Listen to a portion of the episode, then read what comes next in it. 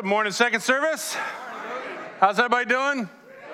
Let's all wave to our live streamers and to everybody upstairs. Let's wave to them. It's great to have you guys. Welcome. Happy Sunday to all of you. Um, before we get into my sermon, I want to address something that happened this last week. Uh, the, an email went out, I believe, on Friday uh, explaining the situation, but many of you guys know that we are, in a sense, partners with uh, THM, Timothy Harvest Ministries in Malawi, Africa. And Malawi had, there was a cyclone that came off the ocean and came up, you know, into Africa and it just moved so slowly, slowly that there was torrential downpour in southern Malawi, and it just rained and rained and rained and rained, and, and there was all these landslides and mudslides and flooding all over the place. And where there were once villages, there was just covered in boulders and completely washed away.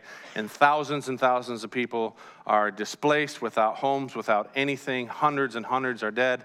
And uh, so, Timothy Harvest Ministries, they're kind of in the northern part of the country. They didn't get hit uh, near as hard as the southern part. And so, they want to go down there and be the hands and feet of Jesus and to just. Uh, serve in any way or capacity that they can. And we as a church would love to just be able to uh, assist them in that. Um, and the way that we can help is if we can be able to send some money there to be able to help with the food and supplies and whatever they might need. And so if you would like to help out in that, if you feel like God is leading you to do that, go ahead and put one of the checks in the giving boxes. And on the memo line, just put Malawi Cyclone and we'll make sure that it gets there.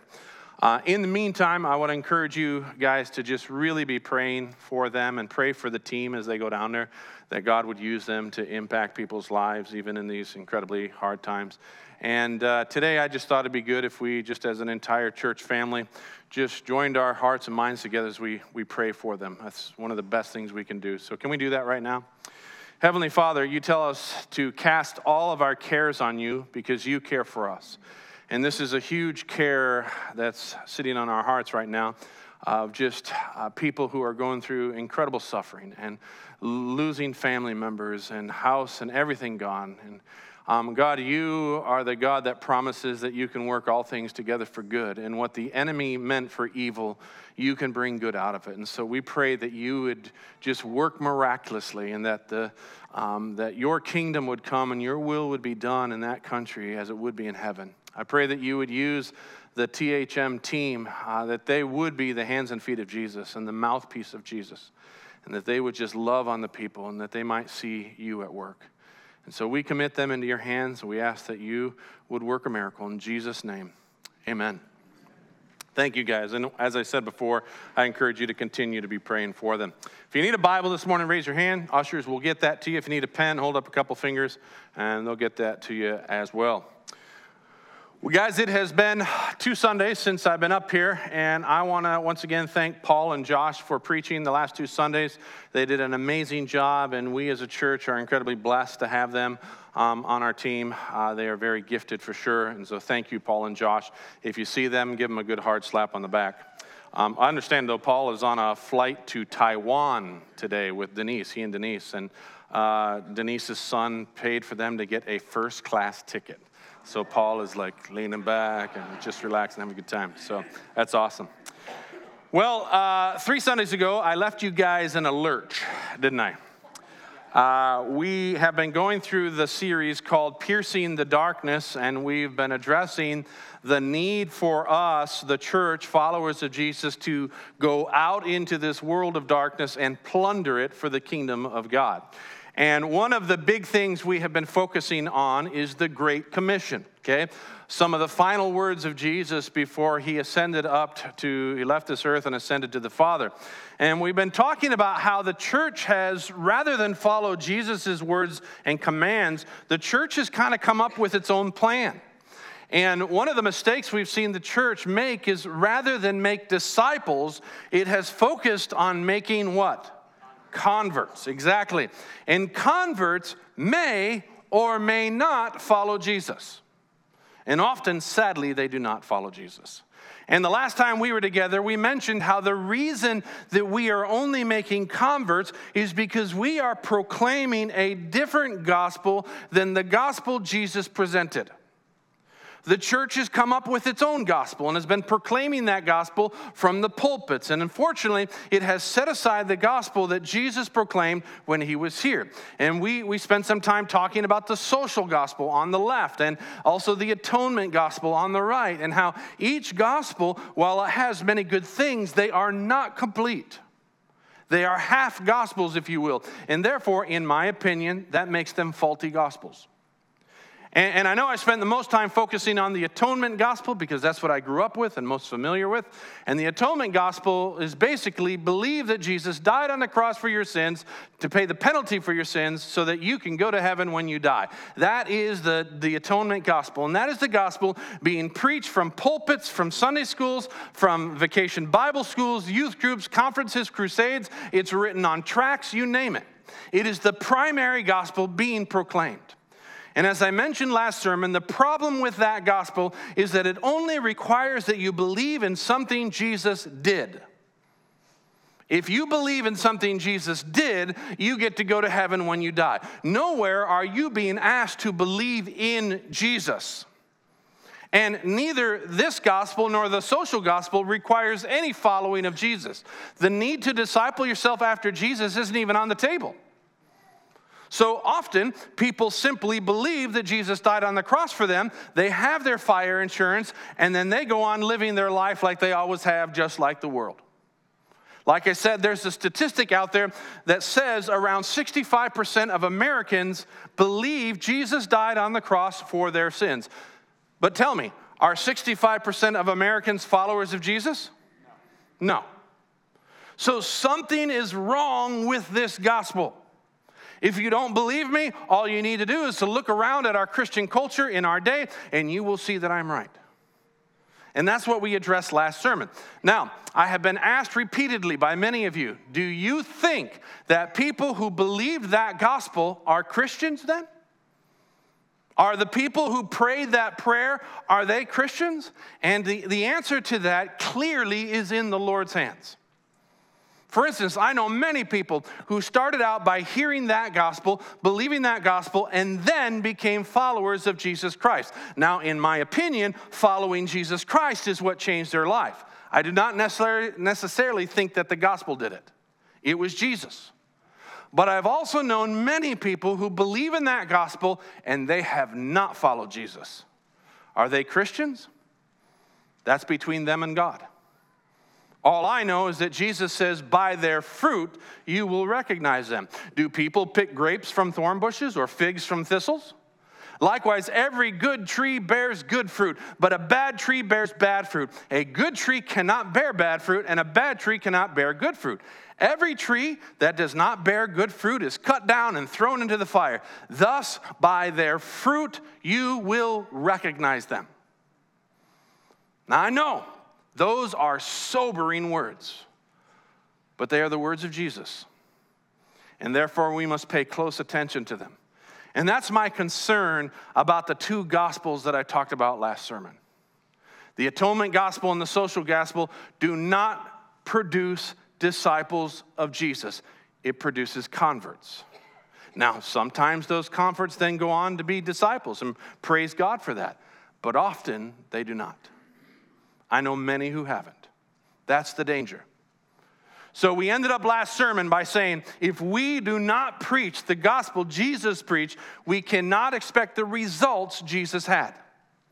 And boy, have we seen that play out in the church in our modern day culture, haven't we? We have weak, powerless churches full of lukewarm Christians who look not much different than the people of this world. Now, that should deeply concern us. We need and we must preach the gospel Jesus preached. Amen? So, what is the gospel Jesus preached? And we ended last sermon with this Jesus preached the gospel of the kingdom of God. And that's where we left things. Rather abruptly, we left things. So the question is then, what is the gospel of the kingdom of God? And remember, second service, what does the word gospel mean? Good news, exactly. So, what is the good news of the kingdom of God? Well, to answer that, we're going to have to back up and look at some things first. We'll not be able to fully grasp and appreciate the good news of the kingdom of God unless we know the background. You can't appreciate good news unless you know what the bad news is. And that's part of the reason I feel like the atonement gospel is missing so much. It fails to see all the bad news and therefore misses all the good news. The bad news for the atonement gospel is you have sinned. The penalty of sin is death, which is eternal separation from God in hell. That is the bad news. You will go to hell when you die. Now, don't get me wrong, that is bad news. That's terrible news. But there's so much more to the bad news than that. Hell is just a fraction of the bad news. And if you don't know the entirety of the bad news, the good news doesn't sound as good and it will be cheapened, it will be minimized. So we need to see the bad news first.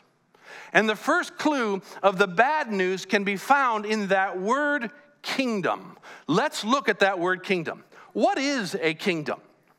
Well, here in America, we don't think about the word kingdom much. We don't really understand it. And the reason that is, is because we live in a republic. We are the Republic of the United States of America, okay? And because we live in a republic, we think in terms of a republic. We, the people, carry the power by electing officials into office who will then run the government as we, the people, want them to.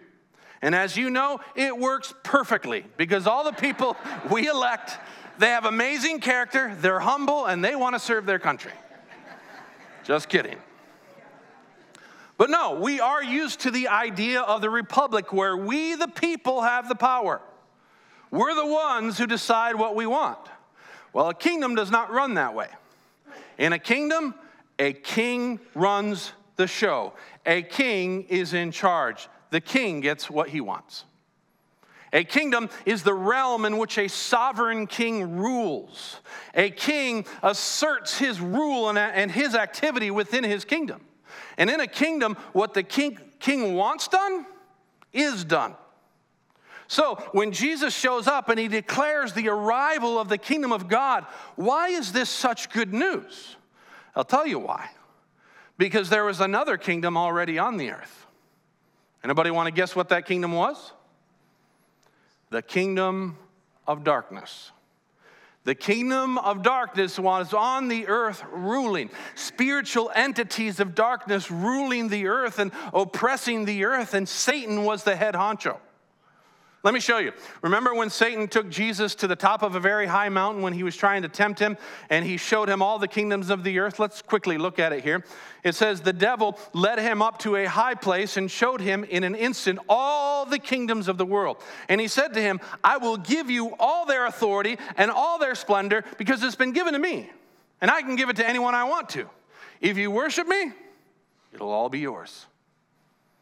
All the kingdoms of the earth and all their authority and all their splendor belong to Satan. Beyond that, Jesus three times calls Satan the prince of this world meaning Satan was the ruling authority on the earth. He was the, the, the head of the kingdom of darkness. So I want you to picture, if you can, Satan, the ruling authority of the kingdom of darkness, asserting his rule and his activity all over the earth, doing what he wants in his kingdom because he's the king. And what was Satan doing in his kingdom? Oppressing humanity, holding them captive, taking humanity, the very ones who were created in the image of God, and by his evil oppression, he was marring God's image stealing from them, killing them, destroying the very creation of God. Humanity was in bondage to an evil, oppressive ruler in the unseen realm. That's the crazy thing. When Jesus showed up, the Jews were all up in arms about the Roman government, this Roman oppressive rule, and they wanted an earthly king to set up shop and drive back all the human rulers from their land and take over the world. But they failed to see that there was a far more sinister, evil ruler behind the scenes that made Rome look like nothing. The kingdom of darkness was an enemy so sinister and so evil and so destructive, and yet no one could see that. But God did, and Jesus did. And so Jesus shows up on the scene and he says, The time is fulfilled. The kingdom of God is at hand. Repent and believe in the gospel, believe in the good news. He shows up and he says, Hey, guys, the time has come. The kingdom of God is here. Repent, change the way that you're thinking, and believe in the good news that I'm proclaiming. Now, why in the world would the arrival of the kingdom of God be good news? Well, very simply, like I said before, it's because there was another kingdom at work the kingdom of darkness. And Jesus was saying, There is a greater, a far more superior kingdom on the scene. And the good news is, you can be part of this kingdom. You can participate in this kingdom, and you can be set free from the old oppressive rule of the kingdom of darkness. Who cares about Rome? The real freedom comes from being set free from the kingdom of darkness. Jesus says these words The Spirit of the Lord is on me because He's anointed me to proclaim good news to the poor. He has sent me to proclaim freedom for the prisoners and recovery of sight for the blind, to set the oppressed free, and to proclaim the year of the Lord's favor. And guys, this is all against an unseen enemy, the unseen kingdom of darkness. Now, Remember how in a kingdom, the rule and activity of the king is what happens in that kingdom? What the king wants done is done in that kingdom. So, what do you think the king of the kingdom of darkness is all about? What activity is he up to? Anybody want to guess? Let me show you. 1 John 3 8 says, The one who does what is sinful is of the devil because the devil has been sinning from the beginning. Okay? Now, look at that verse. Tell me, what is the activity the devil is up to? Sinning. He's been sinning from the beginning. That's what he does. He sins and sins and sins. And guess what? That is the activity he promotes, that's the activity he endorses, and that's the activity he wants to have in his kingdom sinning. Sinning is the devil's work, sinning is the devil's activity. So let me ask you if you are in the kingdom of darkness under the rule of Satan, your king, what will you be doing? Sinning. Sinning. Of course you will. Because when you are under the rule of someone, you will do the activity they want. In fact, we are told that we are even slaves to this activity. Jesus said this. He goes, Verily, truly, I tell you, everyone who sins is a slave to sin. So we find ourselves slaves to the activity of sin under the oppressive rule of a ruler who sins continually and who has been sinning from the beginning. Please don't miss how hor- utterly horrific that is. We are slaves. Slaves. And slaves do their master's bidding. And our master is an oppressive ruler. We sin in a dark, oppressive kingdom of sinfulness. Now, here's where it gets ugly sin comes with severe consequences. Yeah, we know that sin brings death. We all know that. And that's horrible in and of itself. But sin and living under the slavery of sin and in the kingdom of darkness, there is disease, there is trauma, there is oppression, there is destruction, there is the robbing of one's well being, there is the robbing of one's peace and mental stability, there is demon possession, there is broken families, broken marriages, broken hearts, broken relationships, shattered lives. Sin leads to a, a horrific end. It never brings a good ending. Never. It always brings death and destruction in all sorts of forms. That's why Jesus says the enemy has come to steal and to kill and to destroy. That's the ruler of this world, the one who's been sinning since the beginning. That's the activity of his kingdom. No wonder it's called the kingdom of darkness. And mankind has been a slave to this activity, a slave to sin in this kingdom, literally being destroyed by the kingdom of darkness. That is until Jesus showed up. And look at what scripture tells us. Back to 1 John, the one who does what is sinful is of the devil because the devil has been sinning from the beginning.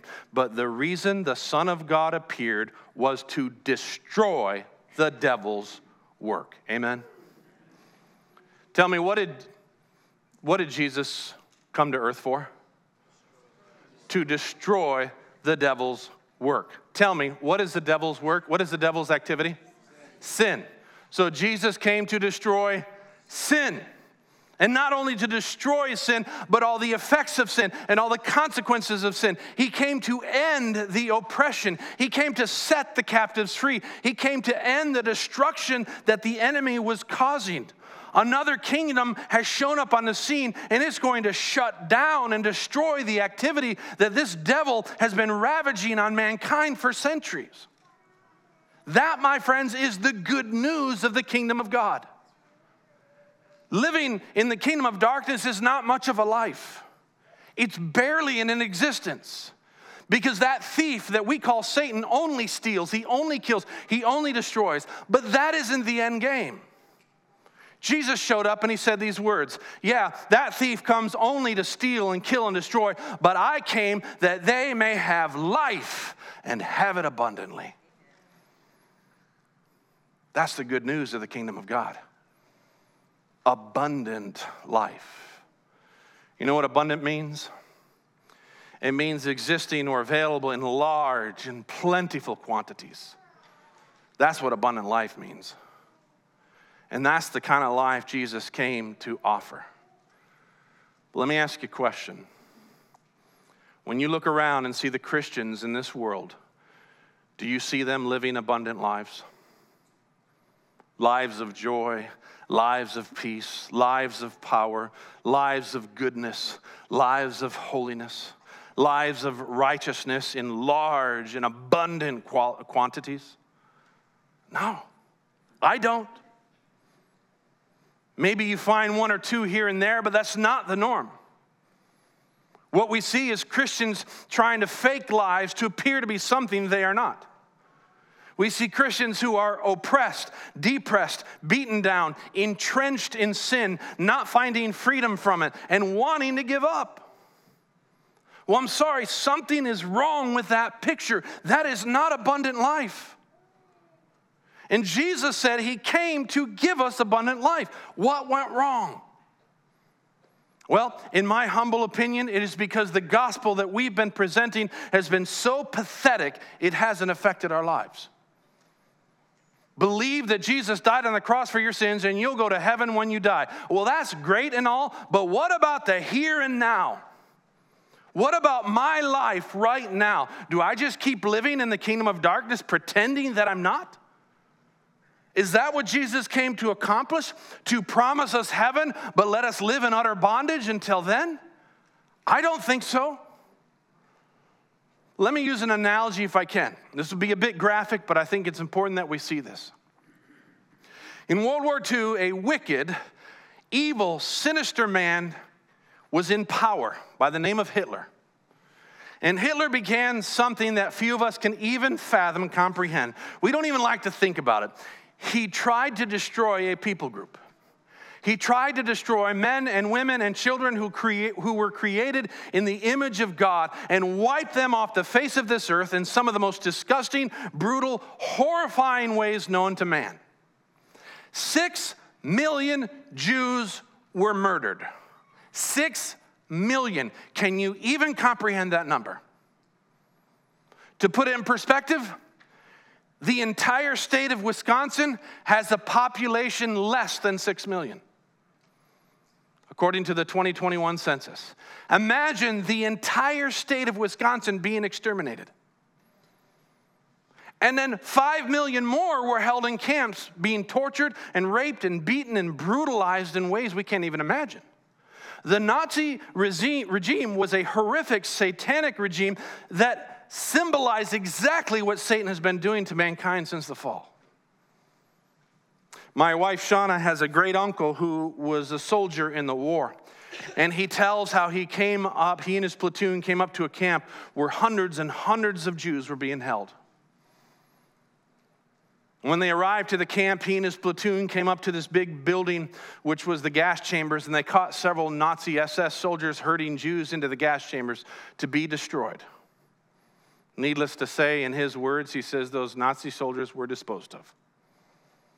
He says they cut the fence down and they went into the camp, and all the Jews surrounded them wearing dirty and ragged clothes, and they had emaciated faces, and they were walking skeletons, and they fell to their knees, crying out with joy and hope. And they, he says that they were just chanting, America, America, America. He says he will never forget that scene. When he talks of it, tears always come to his eyes. These people were finally free.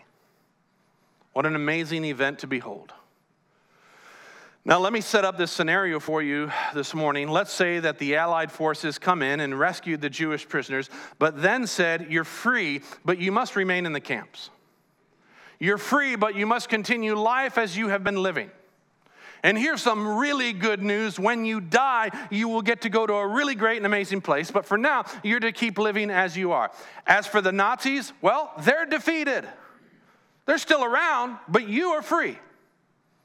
We've come so that you may be set free and that you might live abundantly, but you must remain in these camps and live as you have been living. And what if every morning they would get up and they would dig ditches for the Nazis and be beaten by the Nazis and be tortured by the Nazis and continue to face starvation because of the Nazis? And what if once a week they would all gather within their prison and sing songs about how the Allied forces rescued them and how the enemy has been crushed and defeated? and someone would get up and give a stirring speech about how they've been set free and that this is a life of freedom, that they, they need to be thankful for it. And one day we will truly be set free when we finally die. Would you call that freedom? How do you think the Jews would have felt about that supposed good news? Not great, I can tell you that. They would call that a joke because that's not freedom. That's not liberation. That's not abundant life. Waiting till we die to finally go to a good place, but in the meantime, you just keep living as you've always lived, which really isn't living, it's just surviving. That isn't freedom. This doesn't sound like good news. And you're right, it isn't. But for some reason, when it comes to our Christian life, that's exactly what we've settled for. And we call it good news. Now, I know that's pretty graphic, graphic thing for us to think of on a Sunday morning. But to be real honest with you, it's very close to what the enemy has been doing to mankind for millennia. The evil that has been poured out on mankind from the kingdom of darkness is beyond imagination. The picture is very similar. And like the Jews in those concentration camps, we had a rescuer show up as well. His name is Jesus. And he came to set us free. But Whitestone, he came to set us free. Not tell us we were free and then say, but keep living as you are because the true freedom comes with death. No, he came to give us life, to give us true freedom, to give us life where the enemy, the kingdom of darkness, has no grip on us, no hold on us, no chains attached to us. He came to set us free so that we could be free indeed. Amen? Why have we settled for less? Jesus said this He goes, I am the light of the world. And whoever follows me will never walk in darkness, but will have the light of life. Do you see that? If you follow Jesus, you don't have to walk in darkness. Do you see that what that is saying? The kingdom of darkness has no hold on us when we follow Jesus. And this is for our lives right now, not when we die. It's for the now.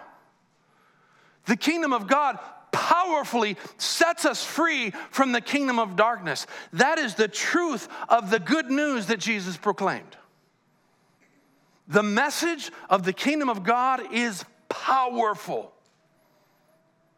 You know, one thing I noticed about Jesus when he would walk this earth is that he went around preaching the good news of the kingdom of God, and then he also manifested the power of the kingdom of God. Let me show you. Matthew 9, Jesus went through all the towns and villages, teaching in their synagogues, proclaiming the good news of the kingdom, and healing every disease and sickness. Mark, it says, he went into their synagogues throughout all Galilee, preaching and casting out the demons. We've all heard the story about this one guy who he was blind and mute. He could not see and he could not talk. Talk about a horrific, horrific prison to live in. Somebody brought him to Jesus. Jesus knew exactly what his problem was and he cast out that demon. And suddenly the person could see, and suddenly he began to speak. Well, the Pharisees, they sat back in the corner looking at this with jealousy, and they're like, hmm, well, this man, Jesus, he's casting out these evil spirits by the power of Satan. Jesus, knowing what they're thinking, he goes, well, that makes no sense at all. Because why would Satan turn against his own kingdom? Why would he shoot down his own people? A kingdom divided cannot stand. He says, but, but, look at this. If it's by the Spirit of God that I drive out demons, then the kingdom of God has come upon you. Boom. In other words, a more powerful kingdom is on the scene, and the kingdom of darkness has no power over it. Over and over, Jesus preached the kingdom of God and then manifested the power of the kingdom of God. In fact, often Jesus would tell the people who would oppose him, he would say, Listen, if you don't believe me, then at least believe the works that I do. These works prove it. You see, why? So, what I'm trying to get you to see is that the kingdom of God is a kingdom of power and of authority. And our lives should reflect that. Even the Apostle Paul says in Corinthians, he says, For the kingdom of God is not a matter of talk, but of power. In Corinthians, he says, My message and my preaching were not with wise and persuasive words, but with a demonstration of the Spirit's power. In Romans, he says, For the kingdom of God is not a matter of eating and drinking, but of righteousness and peace and joy in the Holy Spirit. And that's my fear. It seems to me that we Christians have settled for talk. We've settled for eating and drinking. We've settled for persuasive speech. We've settled for eloquent pastors who preach stirring sermons. We've settled for Christian movies that make us cry. We've settled for one hour a day doing our devotions and we call it good. We've settled for prayer times where we spout off a bunch of words to God but have no idea what prayer really is. We've settled for one hour a week of church gathering to sing some songs and listen to a sermon and then fellowship together, and our conscience is satisfied. We've settled for living lives of bondage to sin, bondage to addictions, and all we have to look forward to is heaven one day. We've settled for living lives just like the world lives, but hey, we're forgiven. We've settled. We've settled for living in concentration camps, and we have the gall to call it good news.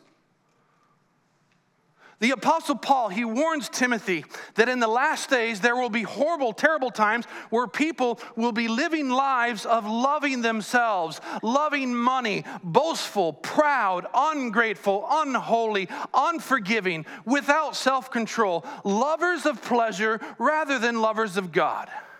And then he says this check this out.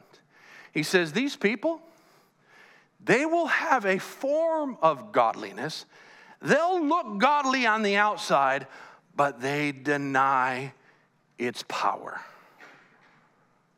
And then he says this have nothing to do with them. You know what scares me about this verse? It sounds like the modern day church. It sounds like Christians of today. Hear me, Whitestone.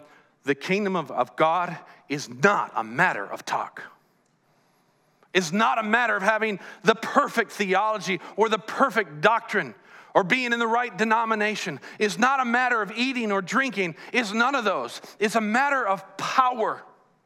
Power of the Holy Spirit flowing through us is a matter of righteousness, living lives of rightness before the King of Kings. It's a matter of being set free from sin and the horrific consequences of sin and not having to walk in darkness anymore is a matter of peace, true peace, and utter peace in the midst of a very troubled world. It's a matter of joy, true joy and utter joy in the midst of hardships in this world. The kingdom of God is a matter of power being manifested through us to a world that desperately needs to see that power and not just hear about it. The kingdom of God, Whitestone, is good news. It's truly good news. Let's live lives that prove that. That's why Jesus came. And while Jesus was on this earth, that's what he did. He walked around and he proclaimed the good news of the kingdom of God. And then he manifested that good news with his life. He lived a life of power, a life of power through the Holy Spirit of God. Guess what? The same Spirit you and I have been given. Look at what Jesus says. And by the way, these verses I'm going to read come right after the verses I read to you earlier. Let me show you those verses again so it reminds you. Jesus went through all the towns and villages, teaching in their synagogues, proclaiming the good news of the kingdom, and healing every disease and sickness. While Jesus was on this earth, this is what he did. This is what he busied himself with teaching and preaching the kingdom of God, and then manifesting the power of the kingdom of God. And then comes these next verses. Pay attention to this. When he saw the crowds, he had compassion on them because they were harassed and helpless like sheep without a shepherd. Then he said to his disciples, ah, The harvest is plentiful, but the workers are few. Ask the Lord of the harvest, therefore, to send out workers into his harvest field. He saw these crowds of people, people who were oppressed by the evil kingdom of darkness, people who were like sheep that were surrounded by ravenous wolves that were tearing them to pieces. And Jesus says, Oh my word, this harvest, it's huge. But there's so few workers. Ask the Lord of the harvest to therefore send out workers into his harvest field. To continue doing what I'm doing. Can I ask you a question? Look at this verse. And in our current world today, who do you think are those workers? It's us. It's you and me. Let me ask you another question. Look at this next verse. If we are the workers in the harvest field, tell me, what are we to be doing? Would it be feasible for me to say that if we are the body of Christ, then maybe we should be doing what Christ did when he was on the earth? Would that be a stretch for me to say that? I don't think so. He went from town to village to city, teaching and proclaiming the good news of the kingdom of God. And he healed every disease and every sickness, and he cast out demons, manifesting the power of the kingdom of God, saying, A greater kingdom is on the scene. So it makes sense that if he was working the harvest and he said we should ask for more workers to work the harvest, then it must mean we are to be doing what he did. So it means we had better preach the right gospel. And we had better live lives that manifest the power of the kingdom of God. Because if we don't, if we aren't working the harvest, then therefore, in my opinion, we certainly are not piercing the darkness. And that Whitestone should concern us. Next week, we're going to try to put the gospel of the kingdom of God into a condensed form for us to wrap our heads around us. It's hard. Trust me, it's hard because the gospel of the kingdom of God is all encompassing. The good news of the kingdom of God is so far reaching, it's hard to just put it into one statement. There's so much to it. But we're going to try. We're going to try to unpack that gospel in a way that makes sense and that somehow impacts our lives and then, therefore, impacts other people's lives as well. Because if it doesn't impact our lives, then it's not much of a gospel. I trust that God will show us very important things that will be life changing for all of us. Amen? Let me pray. Heavenly Father, I thank you. I thank you for Jesus Because, man, he showed us what a real human is meant to live like. And so, God, I pray that we would become like Jesus and that we would not settle for anything less. God, we pray that we would be truly set free from the kingdom of darkness in such a way that we live lives of liberation and freedom, and the world looks at us and goes, My word, I want that. And I pray that we would go forth in your power and rescue people from the prisons they live in. In Jesus' name. Amen. Guys, I love you very, very much, and I look forward to finishing out this series with you. I'll see you next Sunday. Have a great week.